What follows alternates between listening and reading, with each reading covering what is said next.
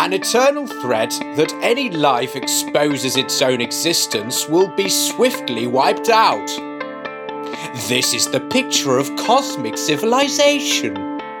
It's the explanation for the Fermi paradox. The Interplanetary Podcast. The exploration of space for the benefit of all mankind. Your hosts here in London, Matthew Russell and Jamie Franklin. Oh, yeah, baby Liu Cixin. I'm so glad you pronounced that. What a beautiful name. I mean, written down. I mean, and pronounced.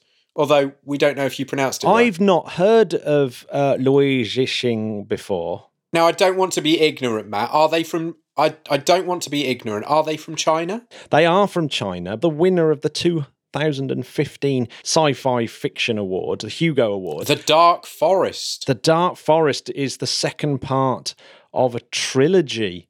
The first part being the three body problem. oh problem. God, that's scary. Yeah, I, I think there's a little Hmm. bit in there. Influenced by Arthur C. Clarke and George Orwell, brings in maybe some of the politics of China and America, but sets it on a more interstellar stage. Well, I like the sound of it. And tell you what, if you're going to be influenced by anyone, that's not a bad Yeah. duo, is it? It's, it's not. It's not. It's not a bad. You know what I call. mean? Yeah, I, I've just started the three body problem, and uh, thanks to the uh, Discord and the book club that we have in there, um, I look forward to reading this award winning fiction.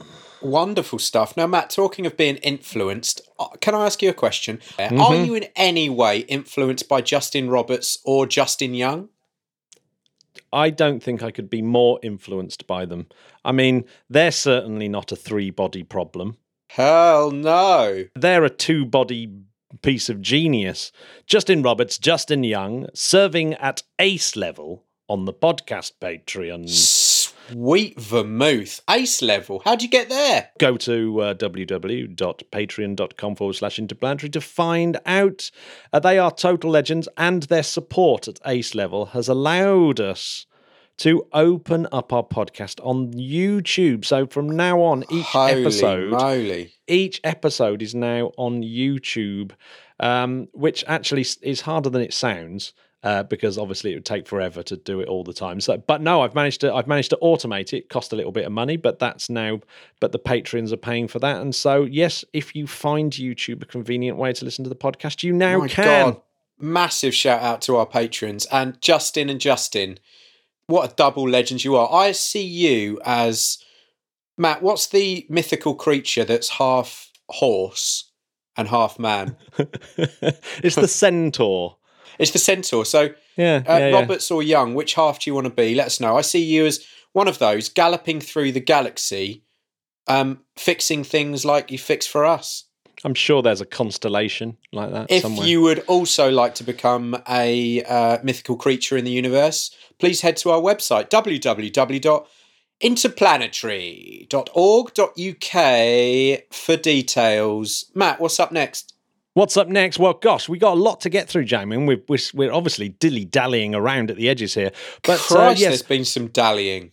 yes, uh, 19th of June, uh, 1933, was the birth of Viktor Ivanovich Patsayev. Is it any wonder that he's his uh, his initials are VIP?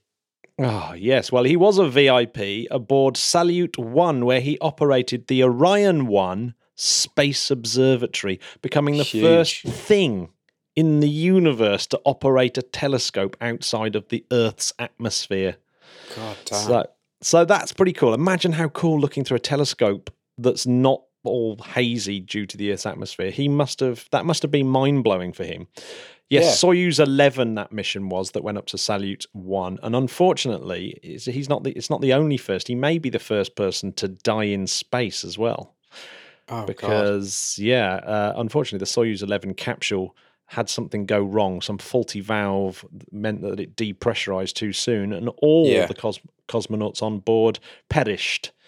Um, he's not the first Hmm. person to. He's not the first space fatality. That uh, that goes to cosmonaut Vladimir Komarov. Yeah. in Soyuz One. So well, Soyuz, probably, yeah, it's yeah. probably one of our animals before that, wasn't it? yeah, Soyuz certainly has a lot of space history associated with it. God damn.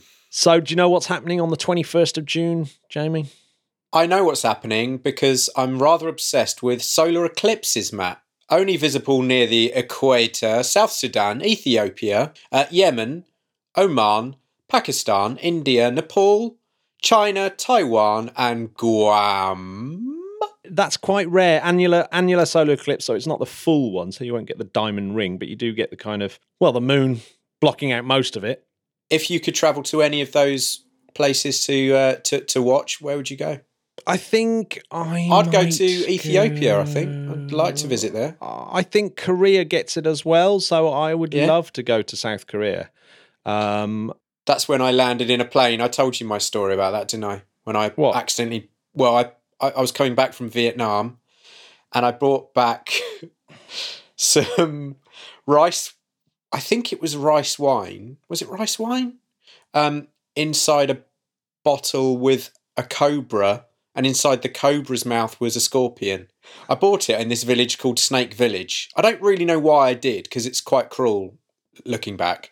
Um, but I bought it as a funny gift for my friend. And then um, on the plane on the way into South Korea to, to refuel, um, I read the landing card and it said anyone caught with the following in, coming into the country will either get five years in a Korean jail or a £50,000 fine. Um, and out of the five objects was uh, endangered animals and they listed them and Cobra was one of them. uh oh. So you could say that my seven-hour stop off inside uh, Seoul Airport was a very nerve-wracking one. But you'll be pleased to know, Matt, that um, nobody caught me and I sailed on through. Well, maybe they'll that maybe they'll listen to this podcast and uh, catch up with you. Oh God, let's hope not. Let's hope not. And as you think about this, you'll have a really long day. But of course, 21st of June is the longest day of the year. It really So, is. Yes, there we go. The sun is having its longest stopover this week. Great news for UK space, Jamie, this oh week. yes. It's all building up quite nicely. So, the UK ambassador, Dame Karen Pierce, and the US Assistant Secretary of State for International Security and Non Proliferation, Christopher Ford, have signed a US UK technology safeguards agreement. So, basically, they're always a bit worried about technology drifting from one place to the other, Yeah. and one side nicking each other's missile control Hmm. software and stuff like that. So um, they've signed a little agreement which opens up the doors for US companies to come over to the UK and participate in space technology and space launching from Wow. the United Kingdom, Wow, there we go. which is a which actually I suppose really opens up the door for someone like Lockheed Martin who who tweeted that they sort of really approved here. And they have a rocket that's similar to the electron if not the electron. After all uh, Lockheed Martin have a little stake in the electron. And so the electron could be the first rocket to take off from the UK as a result of this particular bit of you know as a result of this agreement. So that's that's quite exciting. Of course there's lots of other contenders. There's Orbex our personal favourite because we got a nice invite up to the Orbex did. factory. It's got Skyrora, who hopefully will have an interview lined up very shortly. uh-huh. Uh, Virgin Orbit, but they're going to be they're not going to be going vertical. They're going to be going horizontal from Cornwall. So yes, lots of lots of um, It's a good time, exciting it? things. It's a yeah, good so time. uh, a little bit of caution, though. Of course, Jamie. There's a still a bit of a long way to go. There's Oh, there's a- public hearings. Very long way to go. Um, yeah, public hearings for the Sutherland Planning Permission. Yeah. But hopefully that's next week, so we'll know a little bit. You know, it could be the nail in the coffin there, but hopefully not. Uh, there's going to be loads more laws that need to be passed for the safe running of spaceports, but the government seem to want to go in this in this direction. Yes. and I think you know, as a as a way of getting out of this economic catastrophe, I think space definitely looks like a growth area. Get this, Jamie. Hmm. UK space sector employs 42,000 people and generates 14.8 billion pounds. Mother of A year. pearl. It's it's obviously a, a huge Well, think what that think what that could be in the future if we tick a few of these off. Well, yes, exactly. If we if we start having launches from the UK, it's going to be it's going to be really cool. It's really cool for us, of course, because we'll be able to we'll be right in the thick of it. Surely the tourism alone must be a must be a big chunk. I mean, how many people fly to Cape Canaveral every year? Just saying. Yeah, I mean it's it's it's interesting because the UK space sector is is really important in the world anyway. You've got um, this week, for example, RAL Space have finished installing this massive test chamber at the Harwell Space Cluster, and this was really cool. I saw this on Twitter. See, we were talking about Twitter and how awful it is, but it- actually, it's great for stuff like this. And and and it was this enormous test chamber. They can put very large satellites in and pretend it's in space and make sure it works properly. So hmm. these things are expensive. Obviously, they're the size of buildings. You should see this this thing being slotted into the building. It's like the whole building is empty, and you're taking off the walls and stuff and putting this thing in. It's it's, it's really cool. so, yeah, and the space park in Leicester has won half a million pounds towards building the Wolfson Deep Space Centre. Nice. So that yeah, so that's all about designing new spacecraft to go into deep space. So you know this is. But not just any old spacecraft, sort of cheaper spacecraft, and um, that's part of the hundred million pound space part Leicester. So Leicester's becoming a kind of real space hub as well as the on, Oxford Leicester. Harwell space cluster as well. Leicester. Yes, if you're confused as an American, uh, it's Leicester and not Leicester. Made me smile on the tube. You know the way to Leicester Square? I said, oh, yes, I do, yeah. I didn't even correct her because I thought I don't want to be that guy. I think that that's very polite of you. God knows I've got it wrong over the years in, uh, Oh, in foreign well- countries.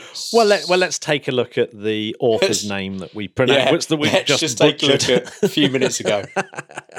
right. So, Dr. Nigel Bannister, Hmm. I don't think he can run the mile under a four minutes. It's another Bannister, I think. Uh, he's the associate professor in the School of Physics and Astronomy, and he said, Our knowledge of the ice giants Uranus and Neptune is based on just a few hours of data, taken as the Voyager 2 spacecraft flew past in the 1980s, carrying technology developed in the 1970s.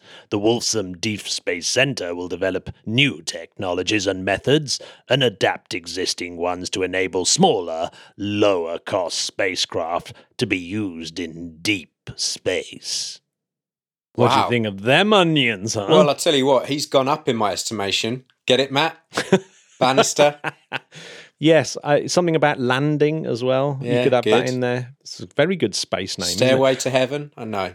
Oh, Skyrora, an Edinburgh-based firm, um, uh, have conducted a suborbital launch from the UK. So they're already testing their technology for vertical launch.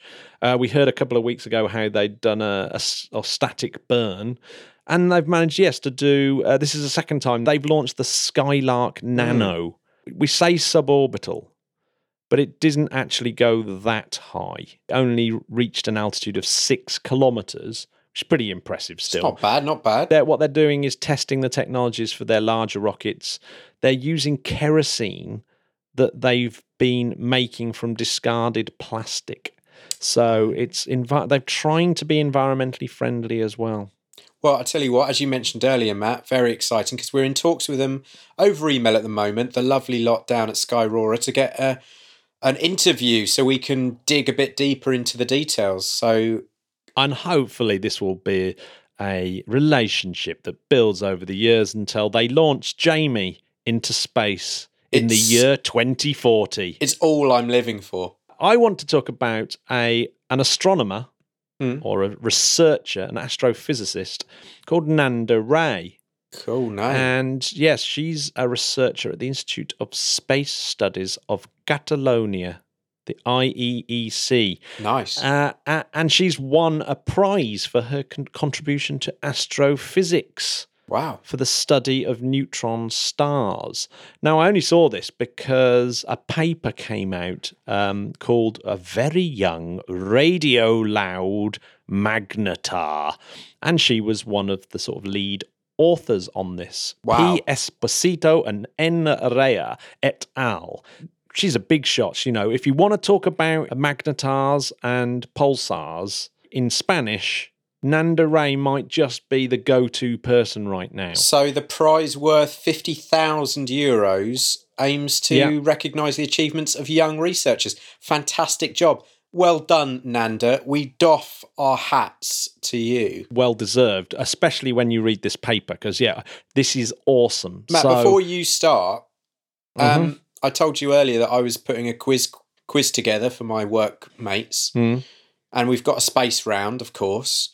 Um, Mhm. And I was gonna put what is the heaviest object in the universe. Now, Matt, am I right in thinking that it is a neutron star over a black hole, or you got to be you, you got to be careful when you use the word heavy. I knew it wouldn't be as easy as that. No, you got to use the word massive. A, material, yes. I think because you, can't get a spoonful of black hole, but you can get a spoonful of. Well, you can't really get a spoonful of neutron star. it, uh, but if you could, it, yes, I think a spoonful of neutron star is the is the heaviest known material that we can A conceive of. spoonful of neutron makes the medicine go down. makes the world collapse.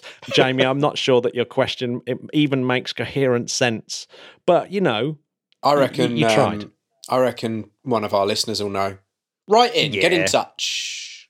Magnetar Yeah. Swift J1818.01607, Oh yeah, keep talking. uh, obviously the J for Jamie, was Yeah. discovered in 2020 March when the NASA's Neil Gehrels Swift Observatory, which is a observatory that flies out at 550 kilometers in a circular orbit around Earth, Uh huh. a, a gamma ray burst detecting machine, which actually has some uh, involvement from the University of Leicester, just to show Oh, how important the back. space sector is in the UK. Yes, that detected a nine millisecond hard X ray burst and revealed this um, neutron star, which turned out to be a magnetar. Now, a magnetar is a, a very special type of neutron star, but I'll I'll uh, go on to that in a second. Wow. So yes, what they did as soon as they saw this thing, they um, uh, started observing it properly and revealed that it had a spin of 1.36 seconds. So there we go, something the size of Barcelona, heavier than the sun, spinning every 1.3 seconds is That's pretty quick. incredible. it's quick. quick. Yeah. And uh, yes, and then they quickly asked XMM Newton, which is a huge European X ray observatory, and NuSTAR, which is a NASA equivalent. They quickly uh, turned their view to have a look at this object. I mean, that, that's incredible in itself, isn't it? That you're able to sort of, astronomers around the world have this network where it's like, stop what you're doing with the XMM Newton. I know that there's people have paid for time on it, but this is really important. So if you can skew your telescope over here, because if we miss it, it's we're going to miss it. Matt, is it just coincidence that it's the size of Barcelona and Nanda is from Catalonia? Well, it's it's not coincidence actually. I was I was I was kind of paraphrasing Nanda herself, and I'm Wow. assuming she she chose Barcelona because of her proximity to the the beautiful and great city that is Barcelona. It is incredible. such a beautiful horizon. The discovery, though, after all these observations using XMM Newton and NuSTAR and and Swift, was uh, that this uh, particular um, neutron star, magnetar, is only 250, 240 years old. 240 years old, which is obviously the youngest neutron star magnetar that they found. Hmm. Uh, this thing is incredibly bright, and we'll get onto this in a second. It's just insane how ridiculous these things are. Wow. What's more incredible is not only is it giving off X rays, but it's also giving off uh, a radio pulse as well, which makes it unusual in the sense that not all neutron stars give off radio pulses, some do. And now we've got a magnetar that's also giving off radio pulses That is so it's a little so it's a little bit of a kind of well i mean radio is at one kind of really weak end of the light spectrum and and gamma rays and x-rays are at the very very other end and this object is giving it all off you know massive in Giving like, it all off. in We've all had a drink. giving it all off so nanda rea she said This object is showing us an earlier time in a magnetar's life than we've ever seen before, very shortly after its formation. wow. I mean, Uh, it's yes. like you're there. Bear in mind, Jamie, and I like this bit, even though this is only 240 years old, this magnetar, all this is happening 16,000 years ago. So it's not really, it's actually 16,240 years old. So it takes 16,000 years for the light to get here.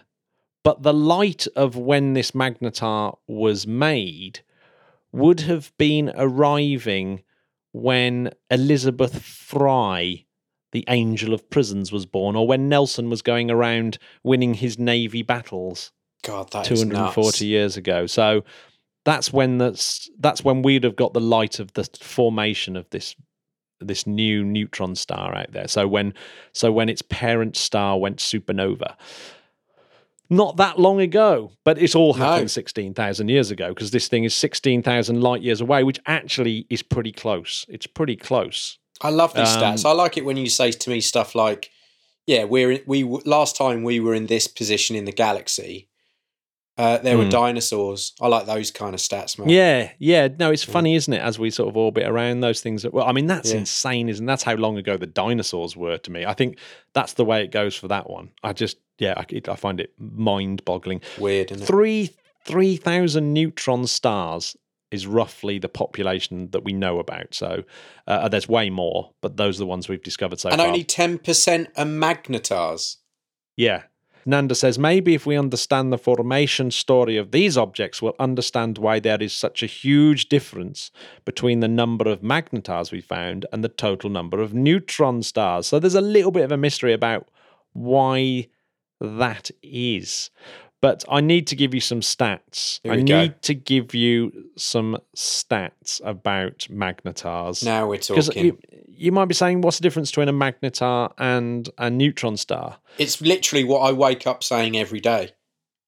Yeah, well, magnetars have got just these ridiculous magnetic fields. This was something that people had theorized might happen. So you've got to think of we, we were talking about neutron stars and how they're formed and, and how like the new that you're just left with this sea of neutrons, but actually you've still got some you've still got some protons that never escaped or never absorbed an electron. So you've got this ric- ridiculously complicated structure that's all named after bits of pasta because you've got things like n- neutron sheets that look like lasagna sheets and different different shapes of pasta like penne pasta and stuff like Yeah. that as well.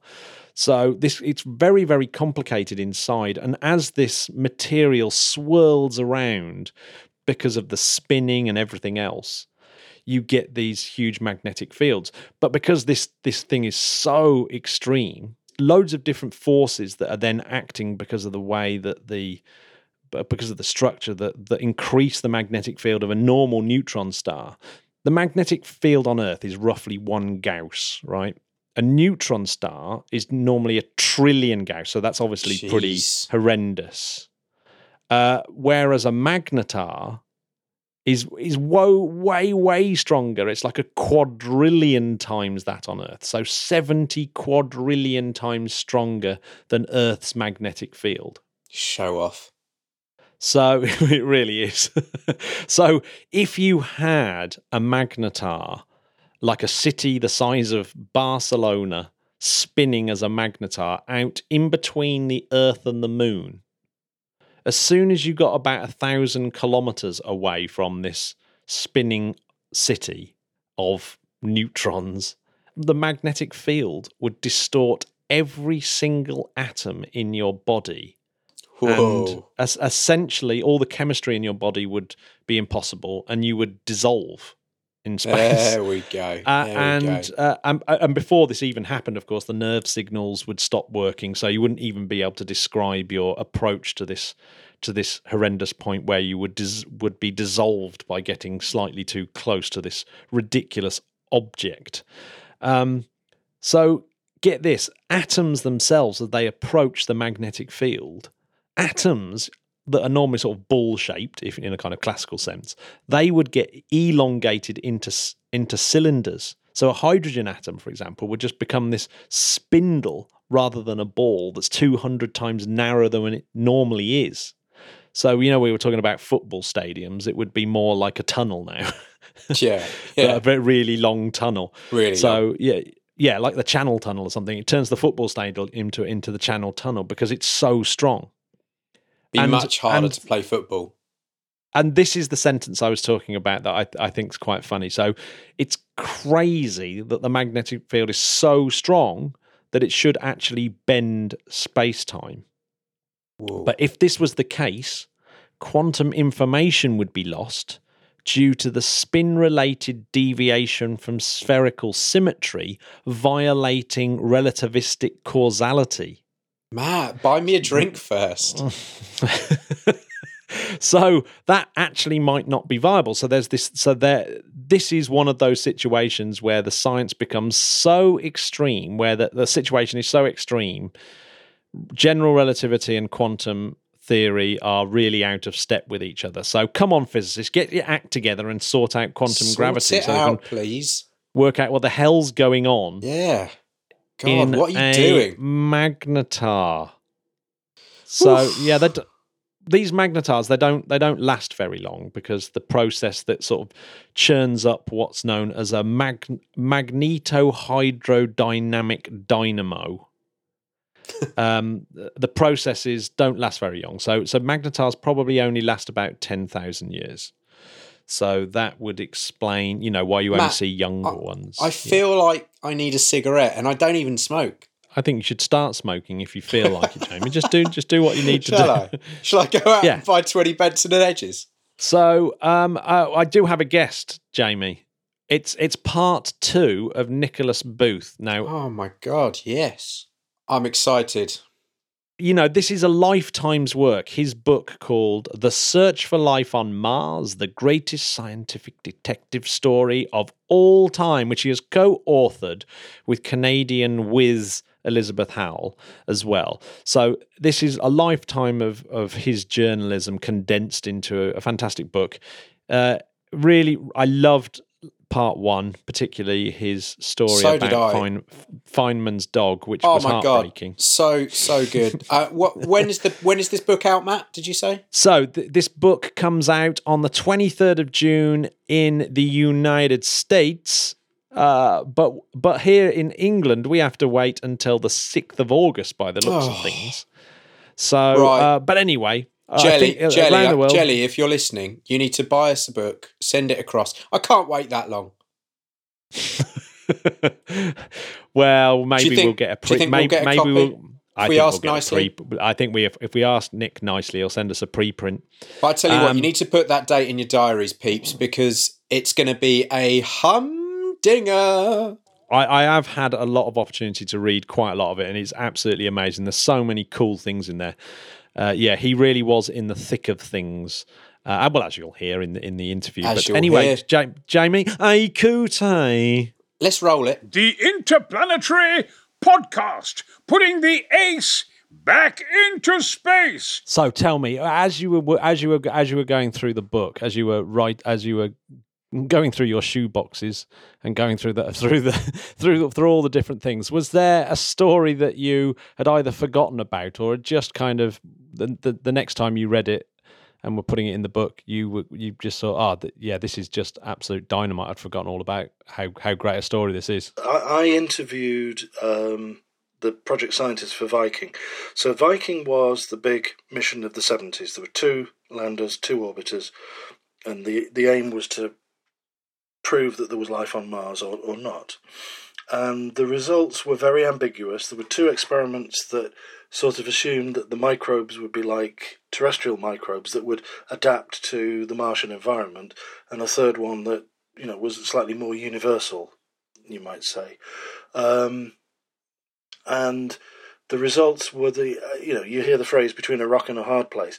The problem with the Viking results was it, it there was no conclusive proof that there was life, but there was no conclusive proof that there wasn't, and that's that kind of strange place where people have have been in.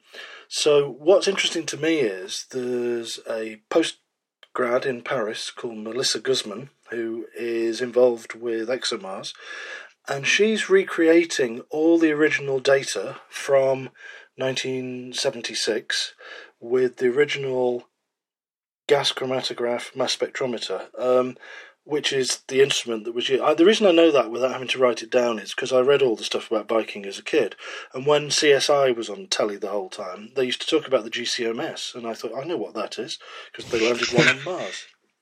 Um, yeah. And so basically, so what she's done is to take all the data that was then stored on magnetic disks and all this sort of stuff, and looking through it because in the last couple of years, there's been the answer or part of the answer might be in front of our eyes, which is the fact that in 2008, the Phoenix lander discovered something called perchlorate. Um, and as one of the scientists said, yes, we had to go and look up that too, because it's a salt, it's a chlorinated salt in the surface. And it looks as though that if you heat that up in a mass spectrometer, which you use to look at the chemical entrails, um, it catches fire. So there's this very, very bizarre possibility that the evidence might have actually been, you know, burnt before their very eyes um, in 1976. So that kind of grabbed me by surprise. My co-author Elizabeth had spoken to Melissa in Paris, and we, you know, she is now recreating that through citizen science and they're using the kind of technology that we now have. There's a couple of people who are doing the analysis of because they've found most of the data, and they're systematically going through to see if they can recreate the steps. You know, because they know what they found, but they haven't been able to recreate all the steps in between. And what you know, it may well be that somewhere in those steps is a clue about as to there may well have been these organic molecules that the GCMS didn't find. It may be that they were there and they sort of disappeared, for want of a better expression, in a puff of smoke. When you start doing something complicated, particularly when you're trying to do it with a robot that's millions of miles away, then it it it gets really difficult, doesn't it? and and say it gets really difficult is the understatement. I mean, one of the other things about Viking, Gil Levin, who had one of the experiments, is convinced that he discovered life because his instrument effectively tested positive. Um, but the consensus emerged actually uh, no, because what you're seeing is very, very strange chemistry. Um, now, from somebody who was asked by his school not to do A level chemistry because it would spoil the averages of the school, um, it's ironic that I've been looking at this. but what is quite interesting is that this sort of, yeah, it's the, the fundamental question is at what point does fancy chemistry become biochemistry? And I don't think anybody's ever quite had quite a good handle on that. Um, and the next missions are hopefully going to fit in some of those sort of the key steps. So going back to the book, he said, shamelessly plugging his book. Um, we've looked at all the various aspects of the, the, the kind of missing pieces, because one thing that uh, I, I'm old enough to remember the first generation of Mars explorers who talked about what they called the Martian horror story, which was they went straight to doing biology before looking at all the mundane, boring, uninteresting stuff to most people, which is the surface chemistry, which is the mineral mapping, which is the interior distribution of blah blah blah, uh, the magnetic fields, and so on. And in the last 20 years, most recently with the InSight lander that's found Mars quakes, um, finally all these kind of missing pieces are coming together to, to so finally as we say in the book, drum roll, the Martian horror story has ended. Because finally, all the kind of missing pieces of the bigger jigsaw are there. So you can try and understand exactly, you know, what actually was happening on Mars four billion years ago when the magnetic field, when the magnetic core probably switched off in the sense it stopped sloshing. That's a technical term. Um, and if you don't have a magnetic field, you've not got uh, protection from the sun's ionizing radiation, from you know all this stuff, from ultraviolet radiation particularly as well. Um, so you finally all these sort of little little experiments and done in different bits. It's like a patchwork quilt that they're sort of assembling into a sort of coherent whole. And these next missions that go this summer, landing next February, but they will hopefully start. You know, now we have all the the missing links. It's like okay, let's now zero in on these interesting questions. Yeah, I must admit, whenever I read a Mars story where it's um, tantalizing evidence to life, and it and it always ends with the sentence, "But it could just be a geological process." it all, I always find that extremely frustrating. the, the, biologists didn't really. It was, it's quite an interesting story because they all sort of didn't get on particularly. Um, and and that's not me saying that. That was said to me by you know lots of people um, involved in the mission. That you know the the personal interrelationships weren't great. And one of the experimenters said, "Well, I can I can explain my results by you don't need biochemistry."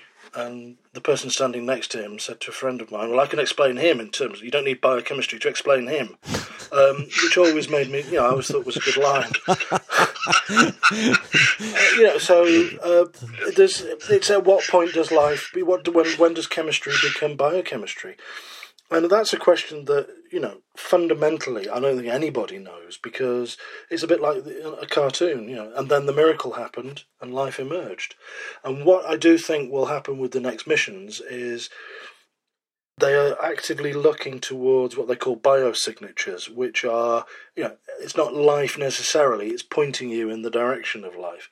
So the most obvious, um, which has been in the news recently, is methane in the Martian mm. atmosphere, um, which I'm sure you, have you've, you've seen. Um, one form of methane is produced biologically, and there's this kind of methane mystery that's that's happening because what's happened is Curiosity on the surface at night time um, will take in the sample of Martian air, get rid of most of the stuff, and look at the the kind of trace constituents. These are you know a handful of molecules in trillions. So you're talking about a very, very small concentration. It's seen methane in parts per, I'm trying to remember the exact numbers, parts per million, I think it is. And they sort of seem to fluctuate and come in. And the European Russian Trace Gas Orbiter, not the most exciting name, but that's what it's been sent to do, should be able to see the same methane, but it doesn't. Now, the the trace gas orbiter instruments are most sensitive, something like two, five, two to five kilometres above the surface.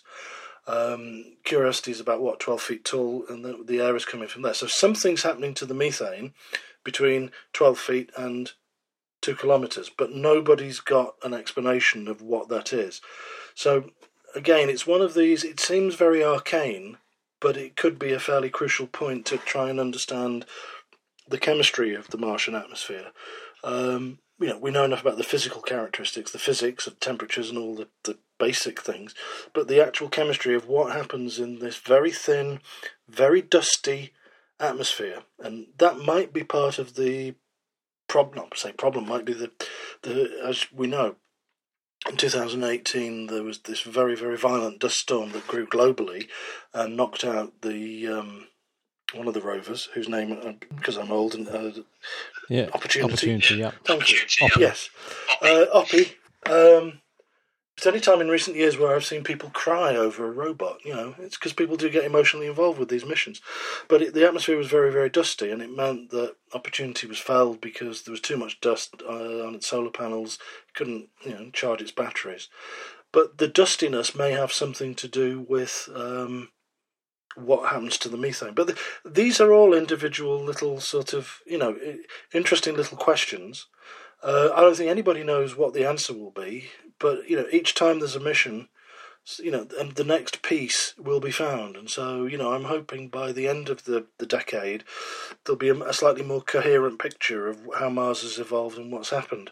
Yeah, I mean, I, am uh, I'm, I'm assuming because I don't know anything about it, but if I was working in in in just normal Earth geology circles, that uh, that there must be still some really exciting discoveries and and long held theories that are overturned every single year, and and we're on the planet, and people can get their hands on the rocks and take them back to laboratories. So, you know, the, the, the again purely, he said again, plugging his own book.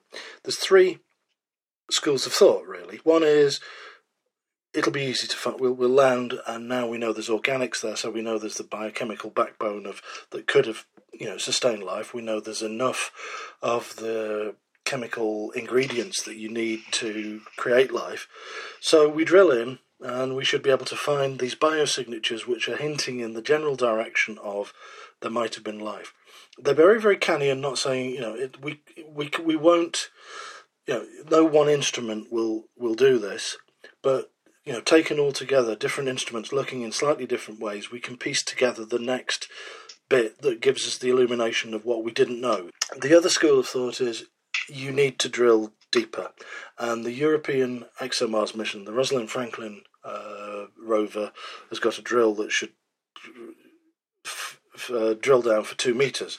Everybody knows what two meters is now, you know, six foot. Um, so it, it, people are saying, well, maybe that's the one that might find something because it's drilling deeper. There was a paper that came out last year that said to really look for Mars, to life on Mars, you need to dig really deep, and we are talking two kilometres.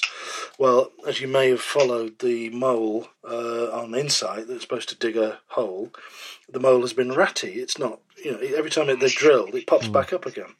So you know, again, we said about going to sending humans to Mars. That might be a bit tough, a lot of the technological problems that you have, uh, you know, you, you you're limited by what you can can do, and this is why the third school of thought uh, is just just take the rocks, take the samples, get them in geological context, get the samples where if you know there's water flowing through flowed through there, and you know that these are the rocks, the soft crumbly ones that wouldn't, if they were blasted off the surface of Mars, they wouldn't survive.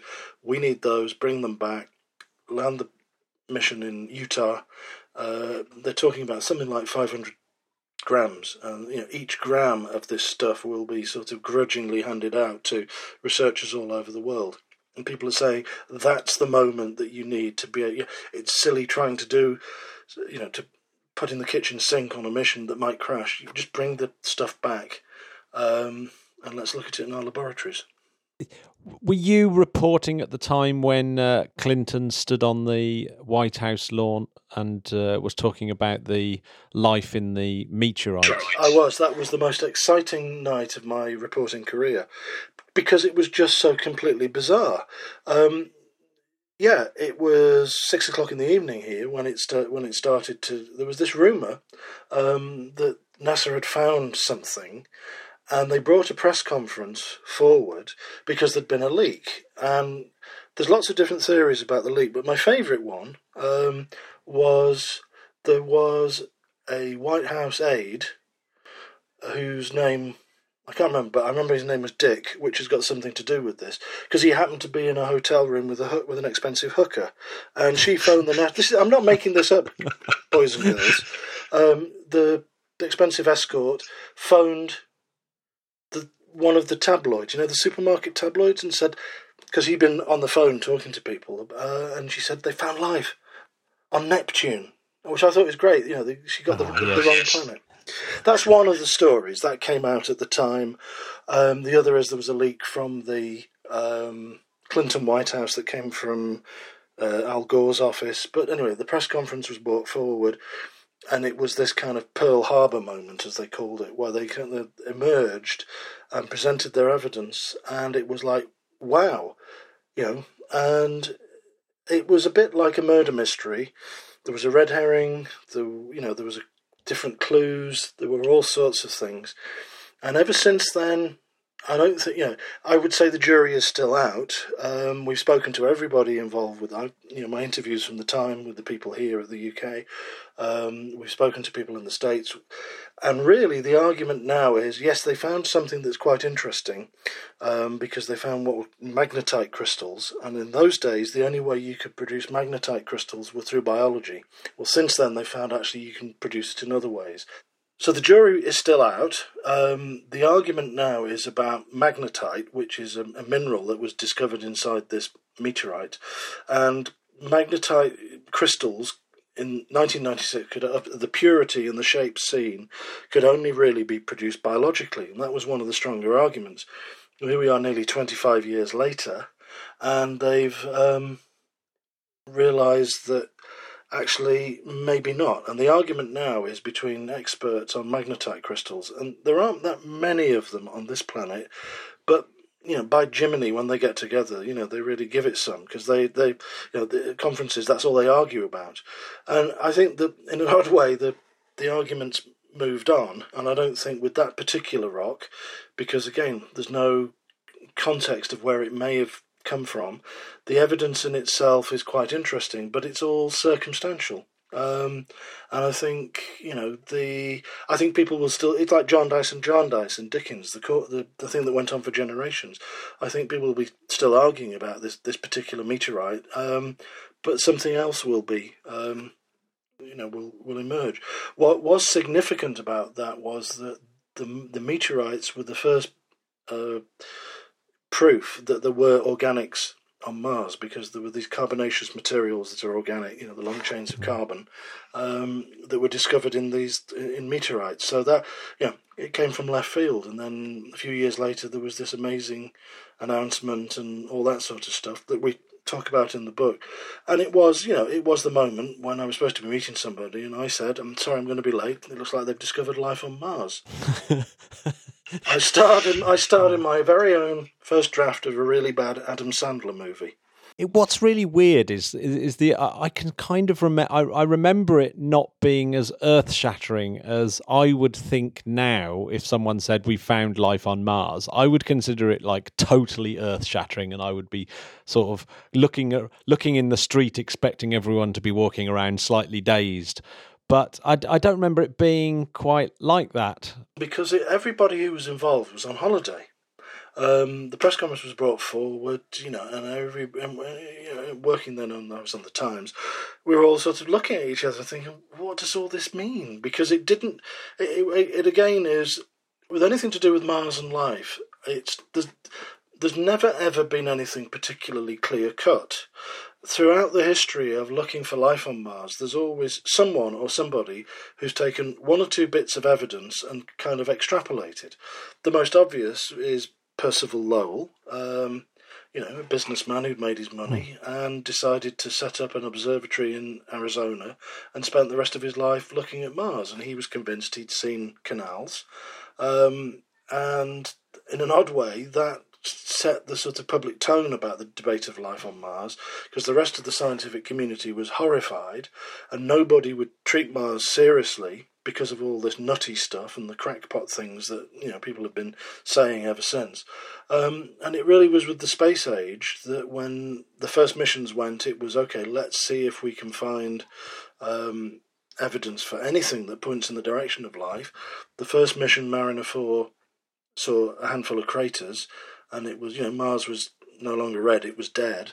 But then the next missions, they realised they'd actually missed all the interesting stuff just because of you know where the the spacecraft flew, which is one of those things that you you know. You, uh, thank you to Isaac Newton. You can't change that. You, your spacecraft whizzes past Mars and it's got to go at a certain point. And with the cameras that they used then, they had to kind of literally zoom in with no context around. And they just happened to photograph possibly one of the most uninteresting parts of the planet.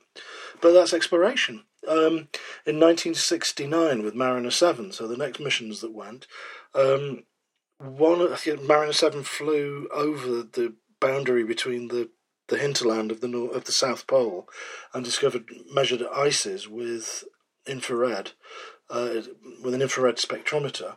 And overnight a quick analysis it was you know it looked like there was methane ice. And the scientist at the press conference the next day said well you know this this is quite interesting. We don't have to emphasize um, why that's biologically significant, and there was a sort of gasp in the newsroom. Um, so all throughout, you know, there's been these observations, and then in that case, they looked at the data more, you know, did a proper fuller analysis and realised actually that wasn't quite the case. So it's I, I, don't think ever you know I don't think this mission will land and then there'll be something unequivocally wow. Was the Clinton moment in that case because I, this is what I, I, I thought really was that Clinton moment has made everyone just slightly more cautious because I must admit I hate it when when people overemphasize the science and then a few months later have to roll back and then it and then it just makes everyone distrust it. It's like this and uh, there's a, there's a news story we were talking about today about this discovery of a parallel universe in Antarctica. it's like, oh come on, you know it's not going to be that, and it's just going to be a, a loose cable somewhere. It, it's almost like with with life on Mars, people want it to happen and want it to be true. I can't think of anything else. In yeah, if you said, I didn't exactly lose much sleep, uh, you know, in twenty years while they searched for the Higgs boson, you know, but if you'd have said to me, you know, life on Mars, we, we're nearly there. It's exciting, and it's something that people can understand. Um, and what's interesting is with if these next missions go and find something that's pointing towards life, I think we, we interview the people at the Jet Propulsion Laboratory, the, the former reporter who's now head of media relations, because it's going to come from social media.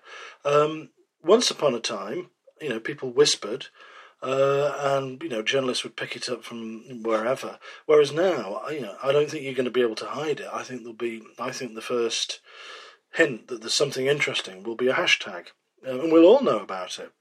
Um, and that's just the way that the, the business has changed. I mean, the way that because I think the way that the the story about life on Mars has been reported is is quite interesting as well. I mean, you know, I, I was second Spear Carrier Reserve Battalion for five minutes. Um, but there's a new generation of reporters, like Elizabeth, my co author, who is pretty well attuned to social media. And most of the announcements about missions now, um, I read somewhere that JPL has something like, you know, the 21 million people follow its social media on all platforms. I mean, that's a small country. I mean, that's amazing to me. Um, so I think, yeah, it, it's an odd one because it, it, people are interested in it. It's got this kind of romantic allure, and the reality inherently because the obvious thing is there is no, you know, there's no Martian giraffes. There are no Martian, um, you know, cats and dogs. So it's going to be fairly arcane of what is found, and it's really piecing it together to be able to you know, to say, well, this is this could have led to this, and this might have led to this. That's not canals on Mars. That's not you know alien civilizations. But yeah, I think it's of itself, it's an attractive idea, but by its nature, we know it's going to be fairly arcane. So, which result do you think would be the most impactful? One that says there definitely never was life on Mars, or one that says there was definitely life on Mars? This is the place where, you know, we prophets in the wilderness have been um, for the last 40 years.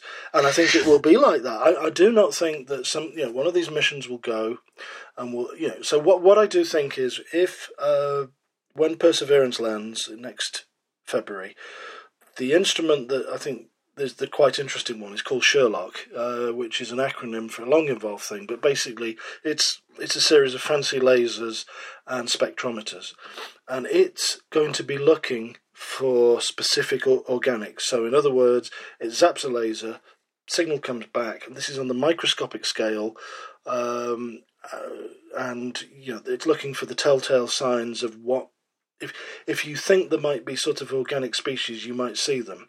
Um, what they're also doing, which I think is quite neat, is they're taking a sample of Mars back. Um, there was a piece of Mars that landed in Oman in 1999, and it's been at the Natural History Museum in London, and one of the investigators works there. So what they're doing is they're taking an, a, a, sample that they know has come from Mars because the chemistry's right, and you know you look at it and everything about it says this came from Mars. So they can test in the lab here, so they can use it as a sort of ground control truth, if you like. So they fire the laser here and they get this result. They compare to what they've seen on Mars, so they can say yes, we know that matches. So that's pretty obviously this or that. So again, through the looking glass, um, it is like the chess game in Alice. You're looking at stuff that you've got to try and piece together, and it will take a lot of meticulous analysis. But there, I think it will hint at organic species that, again, narrow it down to what could have could have you know clumped together to to, to lead you onto the role to to biochemistry.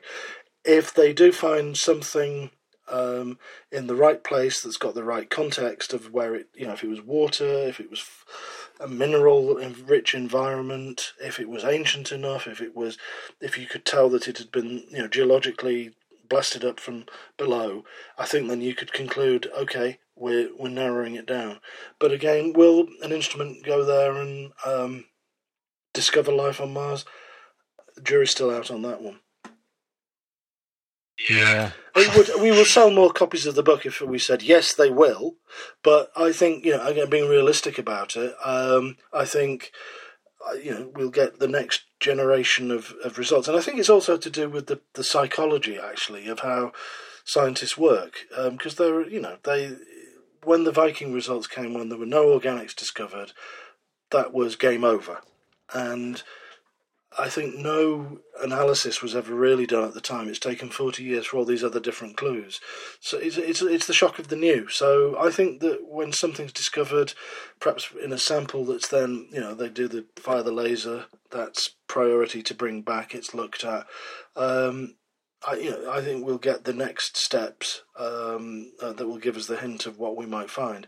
And one of the interesting things is we'll have to wait to 2022 for the ExoMars mission because what one of the instruments that it has, which is the kind of uh, European equivalent of the the SHERLOC, uh, in very very simple terms, um, it's got the chance to be able to look at a property called chirality, which is left-handedness or right-handedness, mm. and that's really interesting because if they find proteins and they find kind of sequences of different stuff that is obviously very different from what you find on Earth, and it has these chiral properties, and the way you do that is extremely fancy chemistry, and you know we've spoken to to people about this, and it's possible that you know if they find something like that that would be then you know that some sort of biochemistry happened on Mars. Um, but even then, you know, it's still not a slam dunk. No, well, someone can turn around and say, "Oh, no, but I've managed to, I've managed to find another process that does it." I mean, it just seems that you can always keep, you can keep. I mean, if if there was a chance of definitively saying there's life on Mars, what happens next? It takes life from being a miracle to an irreducible statistic of two. And that to me is what all this is about.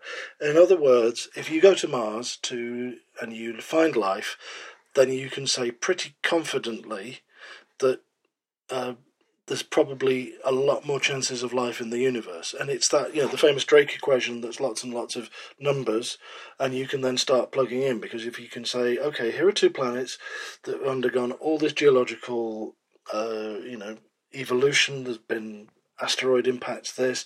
They've probably over geological time shared spit in the sense that you know stuff landed on Earth, stuff landed on Mars that come to. There's an argument to say that you know life is easier to to have formed on Earth, but it could have been sustained on Mars and what have you. Have you. It doesn't matter what's happened. It shows you that actually here are conditions that have allowed life to, to take hold, and I think that will be I'd like to think it was a you know important and significant moment in world history, but you know nobody knows. But what it does prove is that then life, you know, you find life in the most obvious and likely place, then you can say, okay, it's probably pretty likely there's life all around the universe. If if there is current life on Mars, as in there is living organisms that are currently living on Mars, do you think that that has an even greater impact? And and I'm thinking of not just the kind of like you said, this psychological element of how how how common is life in the universe, but also in terms of its impact on space exploration. Full stop. I mean, that suddenly then takes it into a different uh, arena that none of us know. As we've been writing the book, we could only realistically predict what would happen to this November because we don't know who the next American president's going to be. So here we're talking about something that might could possibly have happened. So this isn't uh, Carl Sagan. This is Jim Bowen on you know Bullseye. Mm. Here's a planet that you could have landed on. You know sort of thing. we don't know what how people will react and what the the life will be like if it's there. I think it's more likely there'll be signs of extinct life somewhere in an ancient surface somewhere that somebody will dig. But if they find, you know, if something's found with current life, it may well be that the radioactivity in the rocks and the sheltering from all the stuff on the surface that it you know you could might be able to make these things might be viable. So you might be able to to bring them back to life. And that is more than anything you know a really fundamental uh, question of ethics is you know do, do you should we do that? No i'm not hmm. equipped to answer that. One thing that i do think that's going to be really interesting is you think what's happened here um, in the last couple of months? A virus that spread I think, you know, if something is discovered on Mars, and it's possibly biological and it could be extant or whatever, there will be enough people who'll be saying, "Whoa, you know, leave mm. it there." Um, I mean, that's the stuff of science fiction and the philosophical things. And I, I don't know, and I do think it, you, you won't know the answer to the question for probably the most part of this century. But if it's, let me put it this way: if it's there, it will be found. If it's if it if it was, you know, around enough to be able to do that, I think people will have will have discovered it. Yeah, I mean the the, the biomass that's that's buried deep in the earth is is is apparently more and more surprising every year. I, that's that's something I was reading about this morning actually in Nature about just how how the the yeah the the deep underground is much more full of life than anyone thought. So it could it could be the same with Mars, couldn't it? What's also the, interesting with in the last forty years, um, biologists have found life in really really odd places. I mean, inside nuclear reactors, you know, in the kind of uh, the most high ionizing radiation environment you could imagine.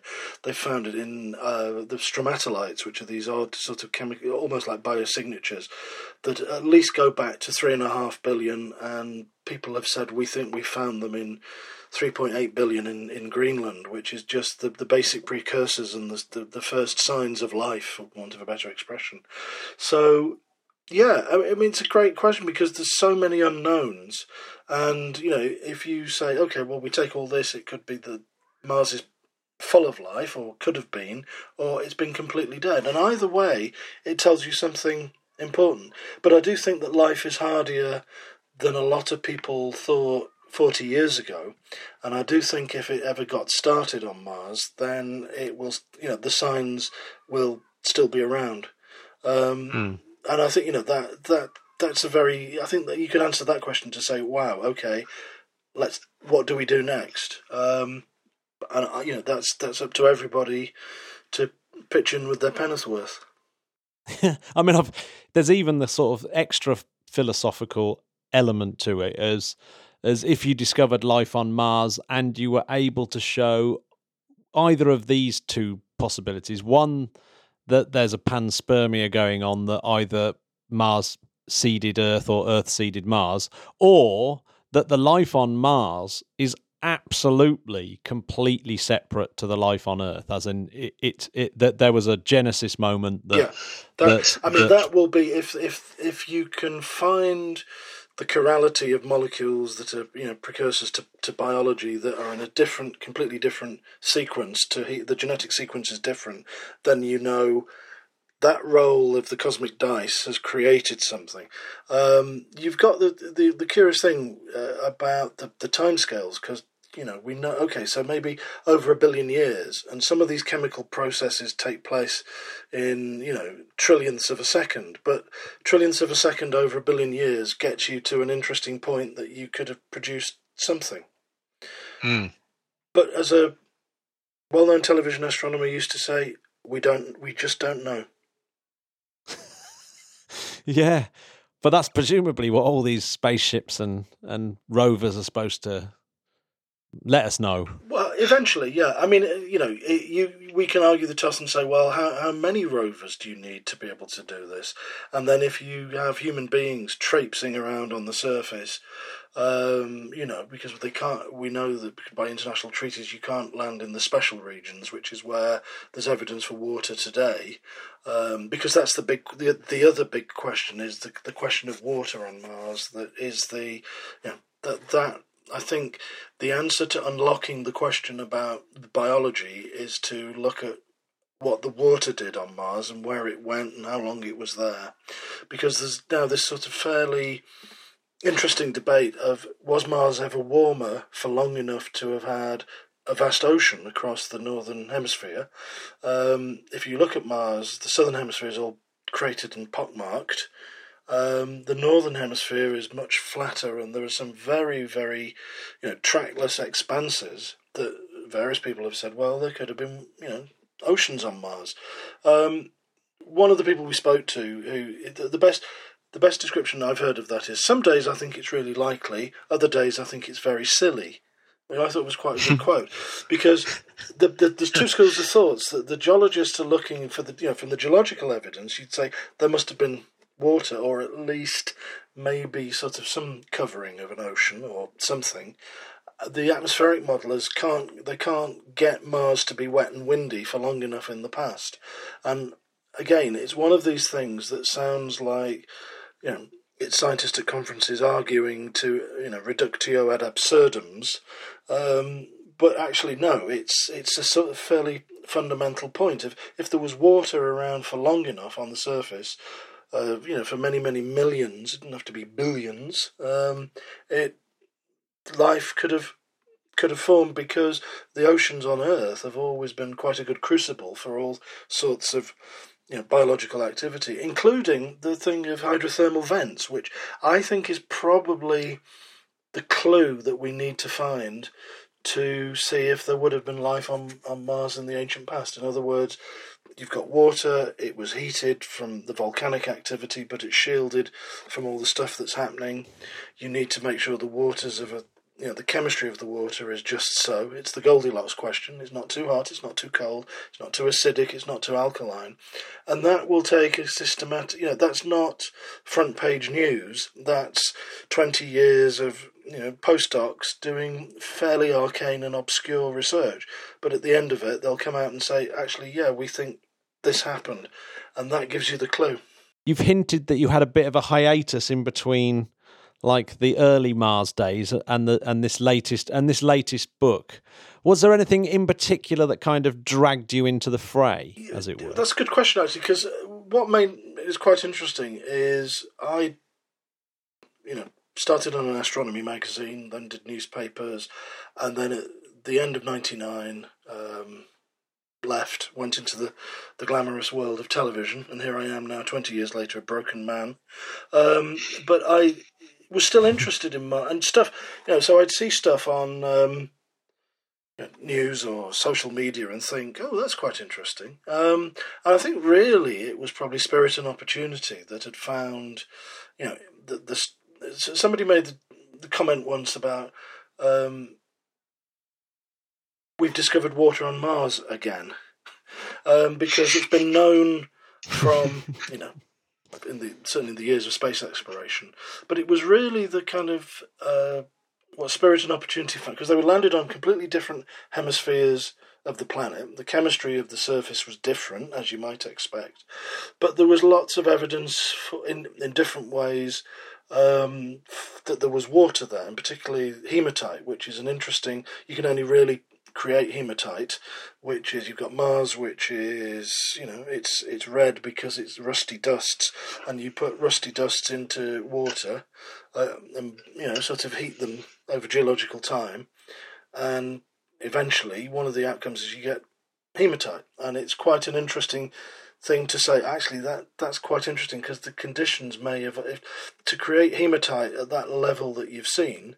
Um, maybe the climate was warmer. So I think there's enough clues have been amassed over the last 20 years. Um, and certainly when after Curiosity landed, within a few weeks, it discovered what was obviously a stream bed. Um, and there was a part of there's a Yellowknife Bay, as they've called it, um, that was like nowhere else on Mars had ever been seen before. And the way to explain it again is there must have been vast amounts of water around for sufficient sufficient time to have created that.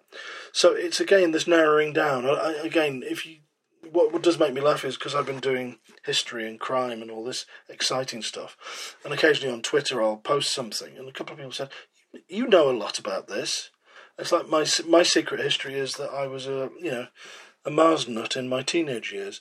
But I do think now is a great time because there's so much going on and there are so many different areas that you can look at.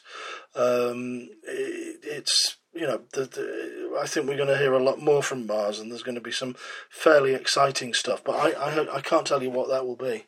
I think, yeah, I do, just because of the age of the internet and the age of social media, like you were saying about this JPL and all the people that follow that, and and and the fact that there's new and new you know new and exciting missions going perhaps we're, we're going to see a whole new generation of mars nuts i mean the, the dedication in our book is this at the end of the book we thank every you know the, the, we thank everybody we've ever met and we say it's our hope that somebody who reads this book will actually go to mars and if you do don't forget to write.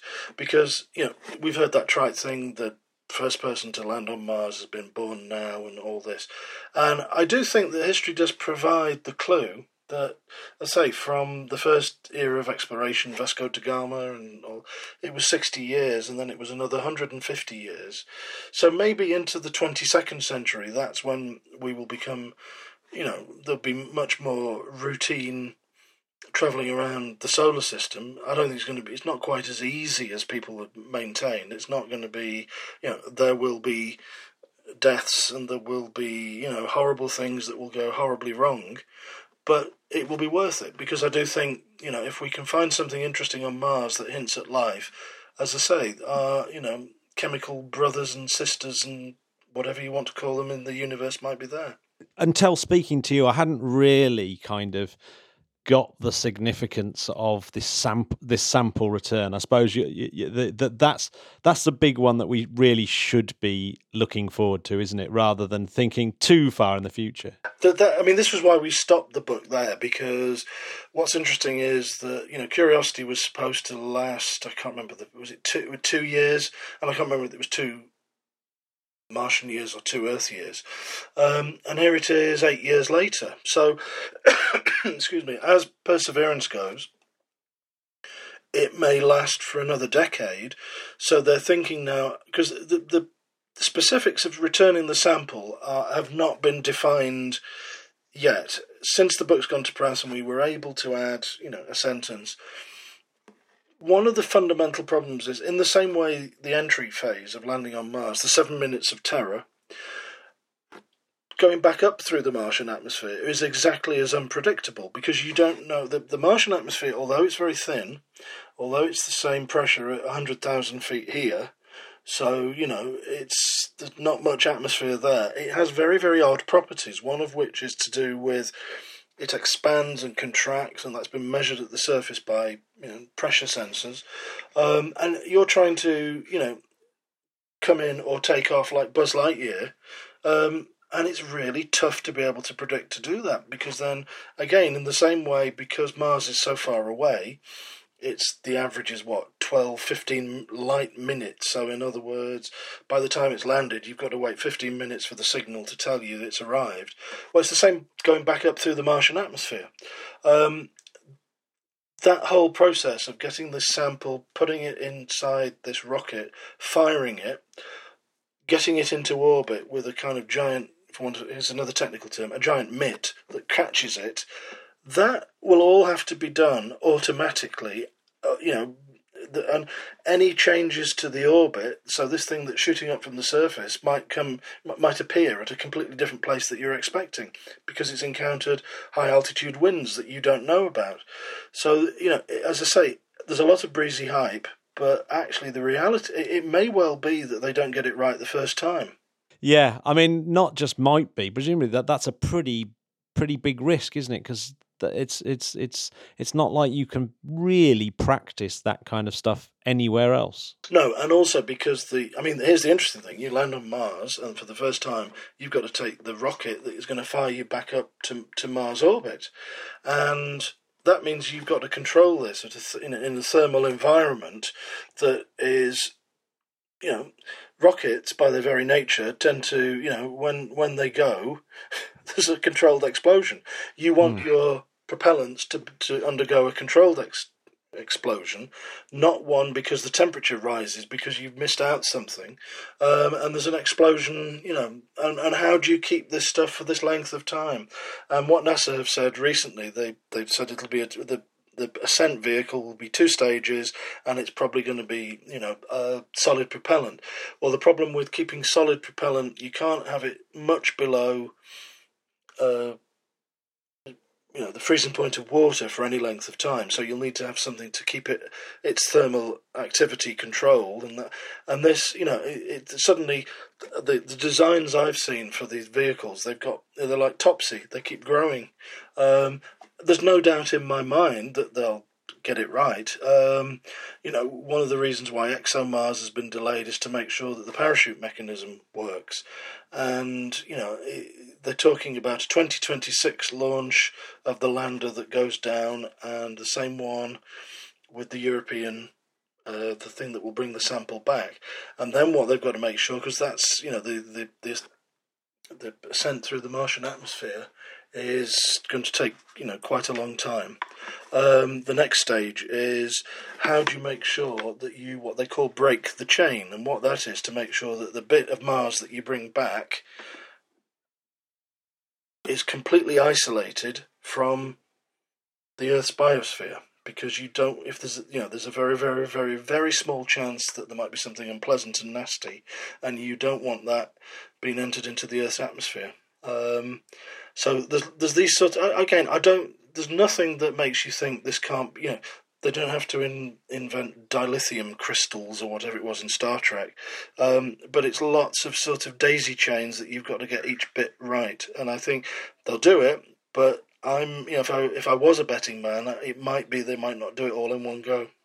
I mean, it's super exciting at the same time. You, you I, I think when you when you know when you kind of start to get a handle about how tricky everything is, it's like yeah, even down to like you said, just the storage of the fuel to get you back off and all those different choices that you have to make and all the different design no, things. Let's it's, not, it's... you know, if I I wouldn't be a holiday rep for Mars. It's not a particularly pleasant place to to land because there's the, the radiation, the the dust, even the chemistry of the dust. I mean, one of the things from Viking uh, was there were these what they call superoxidizing um, elements in the, the soil. So an astronaut lands there, you know, puts the flag down, says, right, let's let's crack open the sandwiches, and goes back into the vehicle they've landed in, and all this stuff is on the spacesuit. I mean, that happened on the moon. If you, I talked to the Apollo astronauts, some of them, and they said, yeah, the moon smelt like cordite because there was all this stuff and it smelt like gunpowder.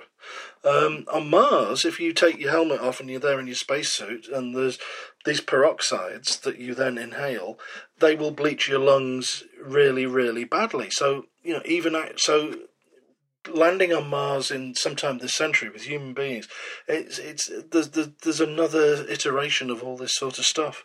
But you know, genius is where you find it. Somebody, um, hopefully, listening to this podcast will think I know how to do that, and you know, will be involved with it. And it is, as you say, really, exciting. And to, you know, to to answer this without sounding like a politician, um, it's been great to be back on Mars because it's I know my interest has been ignited again because you know, we're at this, this, this next stage of bringing the samples back, and we've talked to people, and they say that's really the moment. You know, orchestra swell, uh, uh, you know, end titles. That's when it's it, it takes it into overdrive. Um, and I do think over the next decade we're going to get lots of, you know, interesting results back. Uh, uh have you got a favourite piece of space-related music that we can stick on our space playlist? And David Bowie is completely taken. Um, there's a fantastic Japanese techno artist. This is 1950s radio. I'm glad you asked me that question. I understand there is a young man who is a techno artist. Um, it's called the Sushi Club, and he's a Japanese techno electronic type person who lives in Germany.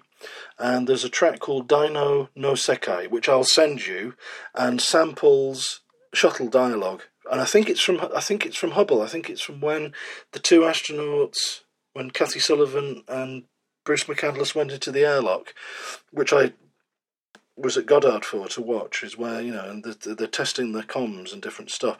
Um, it's a brilliant piece of music, and I'll send you um, because in a very very odd way that that that has the space stuff um, I'll end by telling you a very, very odd story, which again is, uh, you know, from the annals of space reporting. When we went out to see the launch of STS-31, the launch was uh, it it, had, it was supposed to go on. I think it was the tenth of April or something like that in 1990, and eight minutes before liftoff, one of the APUs, you know, the big power units at the back, failed. And all what was quite interesting is at the press stand, all the local photographers, so these are the guys who know all this, they started packing their equipment away because they knew that it would take 10 days to recycle everything, to take all the units out and be. So, 10 days later, or maybe a fortnight later, I'm there. And the Kennedy Space Center is the best way I can describe it is is a series of freeways with lots lots of fences around it. um, and lots of armed guards and lots of marines. So we to get to be able to to get to the press stand to see the launch is you had to, we had to be up at like four thirty and had to leave the motel at five o'clock. And you get there, you show your credentials and all that stuff, and then they let you in. And this is very a very strange moment. Every time I hear um, Another Day in Paradise by Phil Collins, which is not the most obvious space music, but that was on every FM station in those days. You know, when it was all analog, it wasn't digital. So you you know, a station would fade in and then another, and that that opening to to that always reminds me. And still, what I think is probably the you know I've told you about one eerie thing, which was Tara Feynman's dog. The other thing, and I only thought of this recently, was when went out to the Cape to see the Hubble launch. So we let in, we're driving along, and there's all these freeways, and in the middle of nowhere, there's a traffic light that suddenly turns to red. Um, so we pull in, and then in the distance, this van appears, and at the back there was a there was like two motorcycle outriders and a kind of the, the, the a van or sorry a lorry which Marines sit in in war movies with guns, and this entourage shot past. And very, very slowly, it dawned on us what we'd just seen that that's the astronaut transfer van. You know, you see them walk out, they get in the van, and they wave. And we actually saw that because we just happened to be at the right spot at the right time. And whenever I see, you know, shuttle, that, that moment of suddenly realizing there are five people inside that van who, in an hour and a half are hoping that the explosion that they're sitting above will be a controlled exp- explosion. And uh, at the time, it gave me goosebumps. And whenever I think about that, I'm got them now. Um, but not from listening to Phil Collins, that just happens to be there. So my two space pieces of music would be Dino's, uh, the Japanese one, which I can't pronounce, cause, uh, and Another Day in Paradise. And thank you for letting me wit it on. The Interplanetary Podcast is alive! There we go. There we go. So it only leaves as always. one last thing to do, Jamie. Go on and then. that is to thank the great Patreons. We've said it before. We will continue to say it. You make this podcast happen. We couldn't do it without you. Thank you for all your support. And thank you for people on our Instagram page, uh, you know, liking our nonsense and commenting and and people going onto iTunes giving us five stars and the reviews. Honestly, Matt, I read the reviews again the other day and it warms the cockles of my heart uh, Absolutely. to see and, that and people if- enjoy this. and if you if you've got great stories, we love it when people write in and say that they've packed in their job and started an astronomy degree and things like that. Those things those things are literally absolutely amazing. So please tell us your stories like that. Please tell us I- I'm your going to read out I'm going to read out I'm going to read out the list, Jamie, of the Let's- legends that are hear it. Let's hear Dr. it. Bob Hodges, Ooh. John the Adventurer Benak, Oh yeah. Karel Sim, Oh yeah. Julio, Space Transportation God, a oh, prayer. Oh, oh yeah.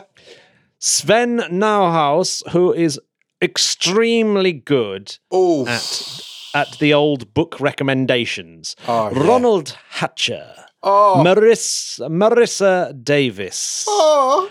Patrick Haywood, Oh. Mark Sean, Oh, Mark Mark. Modular Synth Sean, Oh, Stas S- Shusha, Christopher Andreasen, oh. Rob the Architect Annabelle. Rob. And last but not least, the three gods Auden Vala, Oh. Tupper Hyde, Oh. And of course, Anthony Peggs. Oh.